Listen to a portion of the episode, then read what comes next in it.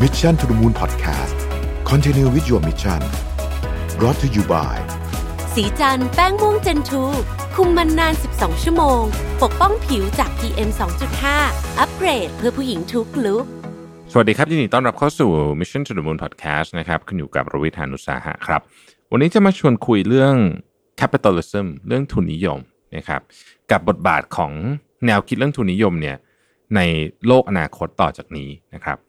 วันนี้เนี่ยผมเอาบทความมาจาก MIT Technology Review นะครับเพิ่งตีพิมพ์เมื่อวันที่ 14 ตุลานี้เองนะครับ ก็พูดถึงเรื่อง capitalism in crisis คือทุนนิยมนี่กำลังถูกทดสอบอย่างมากเลยว่าจะเป็นโมเดลที่จะสามารถพาโลกต่อไปในอนาคตได้หรือเปล่านะครับ แล้วก็เขาเขาบอกอย่างนี้นะครับว่า to save capitalism เนี่ย we need to rethink economic growth คือถ้าเรายังอยากที่จะรักษา ทุนนิยมแนวคิดนี้ไว้ ให้มันพาเดินหน้าต่อไปเนี่ย มันจะต้องคิดถึงคำว่าการเจริญเติบโตทางเศรษฐกิจแบบใหม่นะครับ คือต้องเล่าแบบนี้ก่อนว่า ระบอบทุนนิยมเนี่ยก็ถูกใช้มานานนานเป็นร้อยปีแล้วนะครับ แล้วก็พาโลกเรามาจนถึงวันนี้ ทุนนิยมเนี่ยหัวใจของมันเนี่ยอยู่ที่การเจริญเติบโตหรือว่า growth นะครับ แต่ว่าจะว่าไป โควิด -19 ก็เป็นเรื่องหนึ่งแต่จริงๆแล้วเนี่ยเราเห็นมาก่อนโควิด -19 แล้วแหละว่ามันมีหลักฐานที่พอจะบ่งบอกได้ว่า ระบอบทุนนิยมเนี่ยมันกำลังงอนแง่นต้องใช้คำนี้นะฮะแล้วก็บทบาทของทุนนิยมกับเศรษฐกิจโลกเนี่ยก็ชักจะเริ่มไม่ไปในทิศทางเดียวกันแล้วนะครับ มีสัญญาณเยอะมาก ผมพูดทีละประเด็นแล้วกัน ประเด็นที่หนึ่งคือ ความเหลื่อมล้ำ เราปฏิเสธไม่ได้เลยว่า ปัจจุบันนี้เรื่องความเหลื่อมล้ำเนี่ยไม่ว่าจะเป็นที่ประเทศไหนก็ตามประเทศรวยประเทศจนเนี่ยมีปัญหากันทั้งนั้นอาจจะมีปัญหามากปัญหาน้อย แต่ว่ามีนะครับเอายกตัวอย่างประเทศที่ร่ำรวยที่สุดในโลกแล้วกันนะครับ ก็สหรัฐอเมริกานะครับสหรัฐอเมริกาเองเนี่ยก็มีปัญหาเรื่องของความเหลื่อมล้ำเยอะมากนะฮะถ้าพูดในภาพรวมของโลกทั้งโลกเลยเนี่ยนะครับมหาเศรษฐีท็อป 10เนี่ยรวม เเงินกันทั้งหมดเนี่ยนะฮะรวมทรัพย์สินกันทั้งหมดเนี่ยมีทรัพย์สินมากกว่าคนที่ยากจนที่สุดครึ่งหนึ่งของโลกก็คือประมาณ 3,000 กว่าล้านคนเนี่ยซึ่งมันเป็นอะไรที่ฟังดูแล้วไม่น่าจะเกิดขึ้นได้เลยถูกไหมฮะมันไม่มีใครเก่งขนาดนั้นหรอกที่ที่สิบคนจะมีความสามารถมากกว่าคน3,000กว่าล้านคน แต่ว่าสิ่งนี้มันเกิดขึ้นมาส่วนหนึ่งนะฮะไม่ใช่ทั้งหมดแต่ส่วนหนึ่งเนี่ยมันมาจากระบอบทุนนิยมนี่แหละนะครับ ดังนั้นประเด็นเรื่องนี้จึงถูกตั้งคำถามนะฮะไม่ใช่เฉพาะในประเทศ พัฒนาแล้ว แต่ว่าถูกตั้งคำถามทุกที่เลยนะครับ ว่าเอ๊ะระบอบทุนนิยมนี่มันยังจะเป็นระบอบที่ดีไหมนะในการจันโรงเศรษฐกิจของโลกไว้ หรือว่าในการเรียกว่าเป็นโมเดลหลักนะฮะในการขับเคลื่อนเศรษฐกิจ อีกประเด็นหนึ่งเนี่ยก็คือเรื่องของวิกฤตสิ่งแวดล้อมนะฮะวิกฤตสิ่งแวดล้อมเนี่ยเดิมทีมันเคยเป็นเหมือนกับสิ่งที่เรากังวลในอนาคตนะฮะมีนักเคลื่อนไหวหลายคนบอกว่า แต่ก่อนเนี่ยปัญหาสิ่งแวดล้อมมันเป็น problems of the future คือมันเป็นปัญหาของอนาคต แต่ทุกวันนี้มันไม่ใช่อีกแล้วนะครับ ทุกวันนี้เราจะเห็นว่าปัญหาสิ่งแวดล้อมไม่ใช่ปัญหาของอนาคต และไม่เป็นปัญหาของวันนี้นะฮะคือ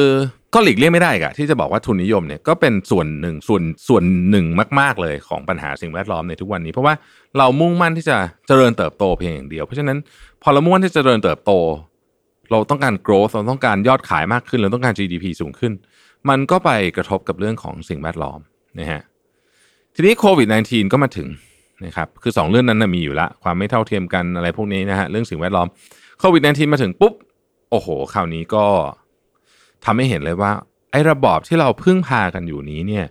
มันไม่ sustainable เลย ในแง่มุมไหน ในแง่มุมที่มีคนเป็นล้านล้านคน ไม่ใช่ล้านล้านคนสิ ต้องบอกว่าหลายสิบล้านคนนะฮะตกงานทันที นะครับไม่สามารถที่จะมีรายได้มาจุนเจือครอบครัวได้ ถูกไล่ออกจากบ้านที่ตัวเองเช่าอยู่หรืออะไรแบบนี้ก็มันเป็นปัญหาระดับโลกเลย มีคนที่กลายเป็นคนยากจน ในนิยามของระบอบทุนนิยมเนี่ยเป็นหลักร้อยล้านคนนะฮะดังนั้นเนี่ยเมื่อเรามองประเด็นแบบนี้เนี่ยเราจึงเห็นว่า ระบอบทุนนิยมเนี่ยมันมีข้อบกพร่องที่อาจจะไม่ตอบโจทย์ สภาวะการทางปัจจุบันของโลกอีกต่อไป นะฮะในบทความนี้ใช้คำว่า dysfunctional economic system นะฮะเขาบอกว่าถ้าเกิดว่าเราไม่แก้ไขเรื่องนี้ซะก่อนเนี่ยนะครับมันจะกลายเป็น full blown disaster คือมันจะกลายเป็นหายนะทางเศรษฐกิจหายนะทางสังคม ชนิดที่เรียกว่าอาจจะกลับมาแก้ไขไม่ได้เลยก็ว่าได้นะครับ ดังนั้นมันจะมีคำหลายคำที่เราจะเริ่มได้ยินนะฮะมาในช่วง 10 ปีที่ผ่านมานี้คำแรกคือคำว่า degrowth นะฮะอันนี้เป็นคำคำที่ที่ฟังแล้วเราก็แบบเอ๊ะถ้าเราเติบโตมาใน ยุคของทุนนิยม ผมเติบโตมาในยุคที่คนเรียน MBA กันเยอะมากเนี่ยนะครับคำว่า degrowth นี่ฟังดูแล้วมันแปลกๆชอบคนแต่ว่าคนที่เขาหวั่นเกรงเรื่องปัญหาต่างๆเนี่ยเรื่องสิ่งแวดล้อมเรื่องความไม่เท่าเทียมกันเนี่ยคำว่า degrowth เป็นคำหนึ่งที่คนพูดเยอะนะฮะอีกคำหนึ่งก็เป็นคำที่บอกว่า end of growth คืออาจจะต้องเลิกคิดเรื่องของ growth นะฮะสิ่งที่ Greta Thunberg พูดที่ UN Climate Week เมื่อปี 2019เนี่ยผมว่าเป็นชัดเจนเรื่องนี้นะฮะ เออ Greta พูดว่า all you can talk about is money and fairy tale of eternal economic growth how dare you นะเรายังคงจำประโยคนี้กันได้อยู่นะครับ คือสิ่งที่เธอพูดเนี่ยคำว่า eternal economic growth ก็คือการเจริญเติบโตทางเศรษฐกิจแบบไม่หยุดหย่อนเนี่ยมันคงจะเป็นอย่างนั้นไม่ได้ต่อไปแล้วล่ะนะฮะซึ่งอันเนี้ยผมก็เห็นว่าคนจำนวนมากขึ้นนะฮะเรียกว่าอาจจะเรียกว่าเป็นกระแส mainstream เห็นด้วยกับประโยคนี้แล้วนะฮะ ผมมีหนังสือสี่เล่มที่อยู่ใน list ของบทความนี้เนี่ยที่หลายท่านอาจจะอยากไปอ่านต่อในประเด็นเรื่องนี้เนี่ยนะครับ เล่มแรกชื่อว่า Reimagining Capitalism in the World on Fire นะฮะ Rebecca Henderson เป็นคนเขียน Rebecca Henderson เป็นนักเศรษฐศาสตร์ที่ Harvard Business School นะครับ เล่มที่สองชื่อ Good Economics for Hard Times นะฮะ อันนี้เป็นนักเศรษฐศาสตร์ที่ MIT นะครับ แล้วก็ได้รับรางวัลโนเบลด้วยนะครับ เล่มที่ 3 ชื่อ Fully Grown นะฮะ Why Stagnant Economy is a Sign of Success นะครับ Dietrich w a r a t นะครับเป็นอาจารย์เศรษฐศาสตร์ที่ University of Houston นะครับแล้วก็ Less is More นะฮะ How Degrowth Will Save the World นะครับ Jason Hickel นะครับ Jason Hickel นี่ก็เป็นนักเคลื่อนไหวนะฮะท่านหนึ่งที่มีชื่อเสียงพอสมควรทีเดียว ทีนี้เราจะบอกว่าตอนนี้เนี่ยที่ผ่านมาเนี่ยโลกเราเนี่ยอยู่ในโหมดจะเรียกว่าเป็น mindless mindless growth ก็คือคือสู้กันเพื่อความเจริญเติบโตทางเศรษฐกิจอย่างเดียวแต่ว่าไม่ได้ไม่ได้คิดว่าที่นี่เป็นบ้านที่เธอต้องอยู่กันต่อไปอีก ไม่รู้กี่ร้อยกี่พันปีนะครับเพราะฉะนั้นไอเดียเกี่ยวกับเรื่องของออการใช้ทรัพยากรเยอะเกินไปการทำลายสิ่งแวดล้อมนะฮะขยะต่างๆนานาเหล่านี้เนี่ยเริ่มเป็นประเด็นที่ถูกหยิบยกขึ้นมา แล้วน้ำหนักของมันเนี่ยเริ่มที่จะเวทหนักขึ้นเรื่อยๆกับคำว่า growth เพราะงั้นคือบางอย่างมันต้องถูกตัด growth บางอย่างต้องถูกตัดเพื่อที่จะ ให้มีอย่างอื่นเติบโตขึ้นมาได้ growth บางอย่างต้องถูกตัดเพื่อที่จะลดขยะนะฮะคำว่า slow growth หรือว่า end of growth เนี่ยกลายเป็นประเด็นที่เริ่มถูกพูดถึงเยอะมาก โดยเฉพาะในช่วงโควิดที่ที่ทุกอย่างมันปั่นป่วนไปหมดเนี่ยนะครับ เพราะฉะนั้นถ้ามันเป็นแบบนั้นแล้วเนี่ยคนจะวัดผลงานกันด้วยเรื่องอะไรอะนะครับ อาจารย์ Philip Kotler เสนอ 3P ผมก็คิดว่าเป็นโมเดลที่น่าสนใจสำหรับหน่วยงานเอกชนนะครับ People Planet Profit คืออีกหน่อยเนี่ยคุณจะวัดผลประกอบการจากกำไรอย่างเดียวไม่ได้ละนะฮะคุณต้องวัดผลประกอบการว่า Impact ของคุณต่อโลกนี้เป็นยังไง แล้ว Impact ของคุณต่อเพื่อนร่วมโลกหรือว่าสังคมหรือว่ามนุษย์เป็นยังไงนะฮะถ้าพูดถึงคำว่า GDP เนี่ยนะครับจริงๆ คนคิด GDP เองเขาบอกว่ามันก็ไม่ใช่ตัววัดที่แบบดีที่สุดสักเท่าไหร่นะแต่ว่าเราก็ยังใช้มันเป็นตัวที่ดีที่สุด เอ่อที่เรารู้สึกว่ามันดีที่สุดนะครับ ซึ่งซึ่งซึ่งหลายคนก็บอกว่าเฮ้ย